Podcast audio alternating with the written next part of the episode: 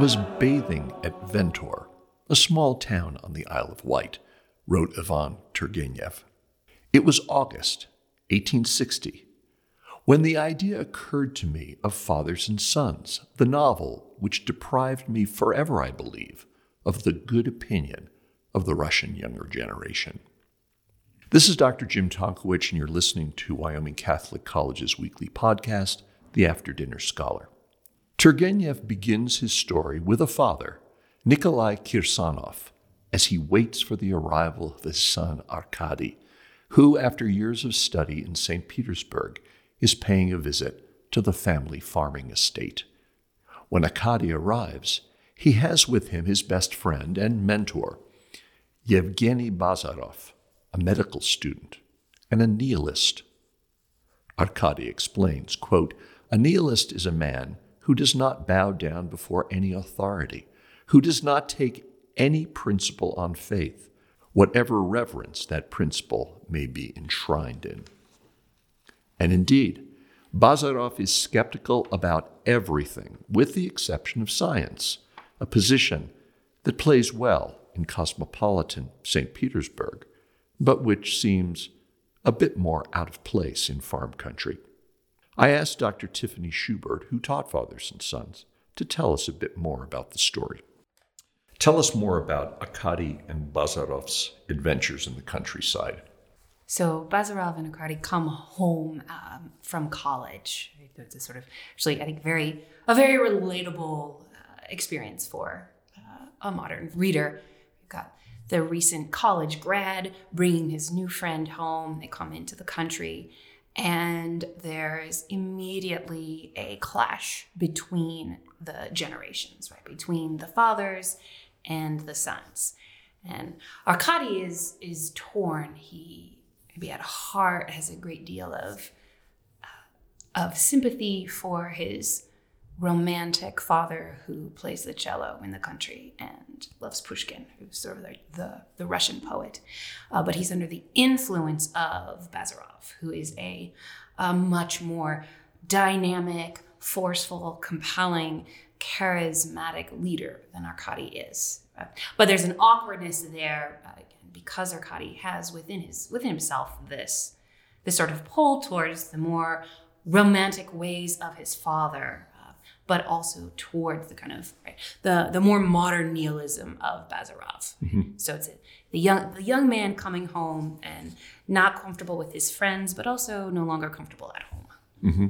Yeah, particularly not only with his dad, but with his uncle pa- uh, Pavel. That's right. Who's very romantic. Yes, yeah, and, and the, the conflict between Pavel and Bazarov is far more intense than the conflict right between um, Arkady's father and, and Bazarov. And this is part because uh, Pavel is sort of old-fashioned aristocrat in many ways, living out in the country. He's sort of a, a kind of English aristocrat, though he's a Russian in in the Russian countryside um, following what he calls right the principles of uh, of aristocracy, and so he's he's deeply disturbed by Bazarov's uh, revolutionary ideas of, of basically right wanting to tear down uh, any, any kind of tradition. Mm-hmm. Well, while Bazarov as a nihilist kind of fits in in places like St. Petersburg in the 1860s, uh, it's completely out of place in the country and, and not only with uh, Arkady's family, but with his own family. Um, how does how does Turgenev work that out? That's right. Yeah. So Bazarov's parents, especially Bazarov's mother, are they're very old school Russian. His mother is uh, deeply devout, highly superstitious. Uh, we get this long, glorious list of all of the things that she's afraid of, uh, which is basically everything. Um, so she's incredibly, incredibly pious. Again, this sort of say salt of the earth Russian peasant, and and and, and Bazarov is he's the new man, um, and and in fact, actually, we do we pretty much only see Bazarov right in the country in fathers and children, and um, yeah, he, he he never fits in. He never fits in. He can't find love. He he can't. He loves his parents, and and yet he he can't find a kind of right harmonious way right, of of existing with them, right, or of bringing any of the kind of nihilistic views right into into the countryside in, in, in an attempt to you know bring about real reform. Um, and and even you know, towards the end of the novel, his relationship with Arkady has has devolved as well. Right? So he is he's a man incapable of of having a home, of finding a place, or even of transforming society. And some of that is where Turgenev is is he's seeing this new type of man, right? This revolutionary man in Russia, but there's not yet a revolution. Hmm. So it's a kind of a foreshadowing of what's to come for Russia. But there's no there's no battle, right? There's no war for Bazarov to fight in or um, no czar to kill quite yet. Well, it seems also as Bazarov comes to the country and as he meets various women along the way, the chinks in his nihilistic armor uh, become really obvious. Yes, Basil Bazarov right, is, is fond of dismissing romantic love as basically what you know what we would we would say, you know, kind of chemical reactions in, in the brain. He talks about so you know it's all about the the physiology of the eye. Right? If you study the eye, you'll understand all of those you know alluring, mysterious, and enigmatic gazes that, that women give you. Right? So he's he's very dismissive of all of this. But then he meets Anna Sergeyevna and falls deeply, passionately, uh, romantically, torturously in love with her. He he fights against it. He, he tries not to give in, but uh, the passion for her is is irresistible. Um, but Anna herself is a strange woman. Turgenev more or less calls her right? a strange a strange woman. Um, she she's a woman who longs for order and control in her life, and she has created uh, her life in such a way that nothing disturbs or upsets her. And so she uh, is sort of coldness really to her that is not open to the, the sort of the intense burning passion of Bazarov's feeling. There's also something intimidating um, about Bazarov. We learn that she's a little bit a little bit afraid of him, uh, which is, is understandable. He's an incredibly right, powerful man in in so many ways. She's a, a she fears the kind of submission that he seems to demand, and and so she she chooses this ordered, say right? In some ways right, kind of ordered aristocratic traditional, conventional, controlled life and rejects the sort of burning, you know, right, revolutionary, might sort of upend everything. And, it's it's this this rejection uh, from her, the sort of the disappointment in romantic love, leaves Bazarov fairly apathetic and and aimless, and in in some ways possibly even leading to his to his death. Uh, so that yeah, we see that nihilism doesn't account for the human heart. Right? It doesn't account for love.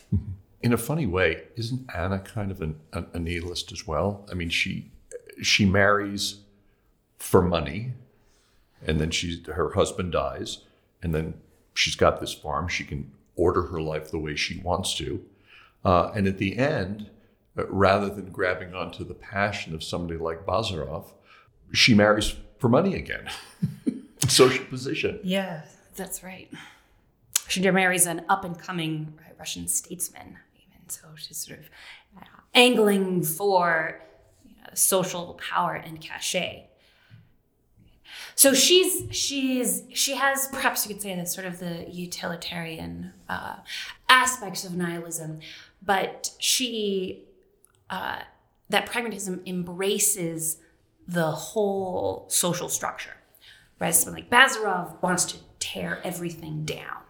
This is what he thinks that the work of the nihilist is in this in this day and age, at least in, in the 1860s in Russia, that this is all that the nihilist can do. Right? The task of maybe rebuilding is for for the future. Right now, everything needs to be torn down, and that would include the the sort of the tidy order of of Anna's life, the the, the social hierarchy that she has that she has created, uh, the sense of right being closed off from from the rest of the world.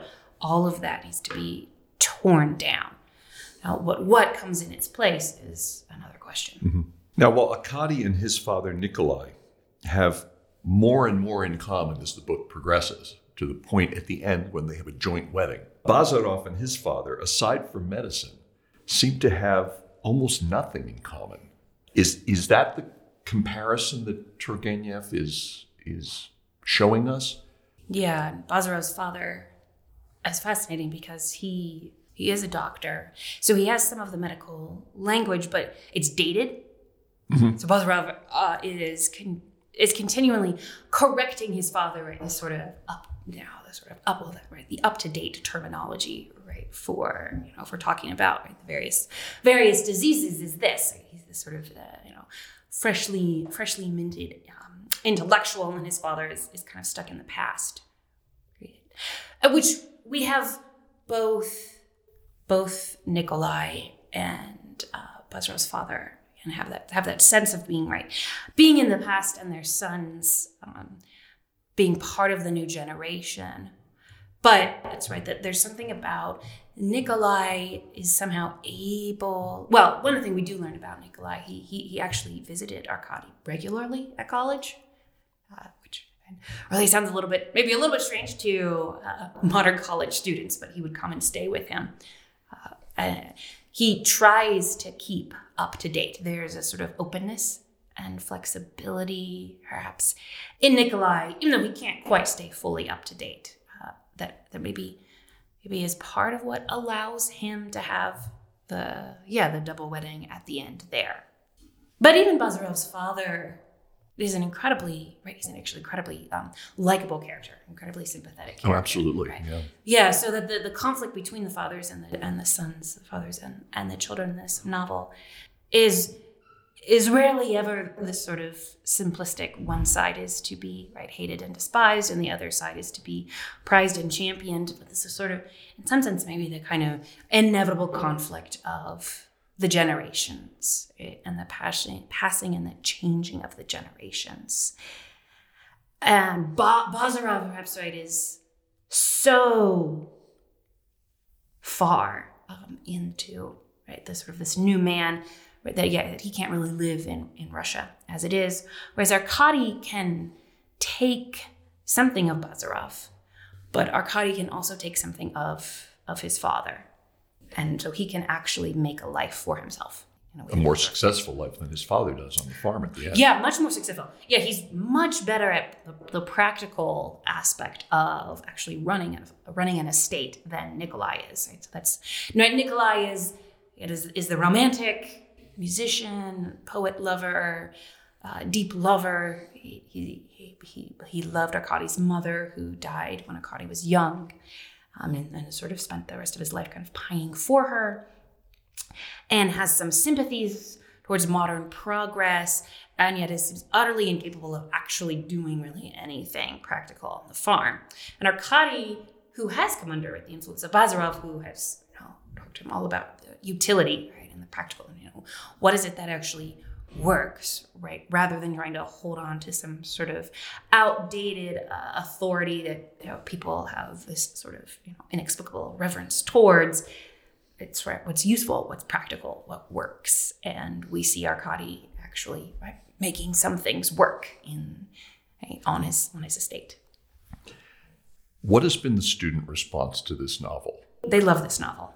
They, they find it to be deeply enjoyable. And and and of course right deeply relevant to their own lives that they're they're in the position right of Arkady and Bazarov they're the the young generation right, encountering ideas and, and works uh, so some of them not necessarily right, that their parents experienced. And and so they have this very visceral identification with the novel. And and then on the other hand, we, read this novel in um, our class, our humanities class 302, which is exploring this movement right out of the medieval uh, synthesis right, and into the modern world. And we have these figures, transgressive figures um, in in 302. So Milton Satan and Dostoevsky's Raskolnikov and and then uh, right Turgenev's Bazarov. Right? Uh, so they're they're repulsed and attracted to these characters. So like Bazarov has and a kind of dark glamour about him that draws people in, and and, and then yet he attacks everything and is incredibly dismissive right, towards love and towards beauty, towards poetry, but has power uh, and potency to him. And so I think the students are are drawn to that in really in really complex ways that make then this question of transgression of of this sort of you know traditional order, uh, the received inheritance right that they've had that we have been giving to them, right? Challenges to that become very humanized. Not that they become nihilists necessarily, but that at least some some understanding of why uh, the sort of the revolutionary spirit, right, the transgressive spirit that we see in modernity, right? the, the at least partially compelling aspects of it that we see in Bazarov. First Things associate editor Veronica Clark, in an article in the December issue of that journal, reflects on her Wyoming Catholic College education. Quote, The change I underwent at Wyoming Catholic College, she writes, was slow and subtle, the way water and wind carve out a canyon, the way a child is knitted together over nine months. The word matriculation derives from matrix, womb. Our alma mater makes us anew, unweaving and weaving us back together with the words we read and write, the friendships we make, the virtues we cultivate. Close quote. As we move toward the end of calendar year 2022, let me encourage you to consider a year end gift to Wyoming Catholic College and the transformation that occurs as our students read authors like Turgenev, Milton, Chaucer, Homer, Virgil, St. Thomas Aquinas, Dostoevsky, and so many others. Whereas, Miss Clark goes on, my international high school had dissolved all particularity of identity, rubbing out the beautiful traditions students brought with them. Wyoming Catholic College did the reverse. It taught us to embody and live out the tradition we already, in often hidden ways, shared. Close quote.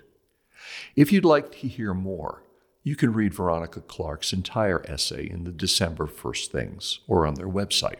If you'd like to make a donation to Wyoming Catholic College, you can do that on our website, wyomingcatholic.edu. For Wyoming Catholic College, this is Dr. Jim Tonkowich.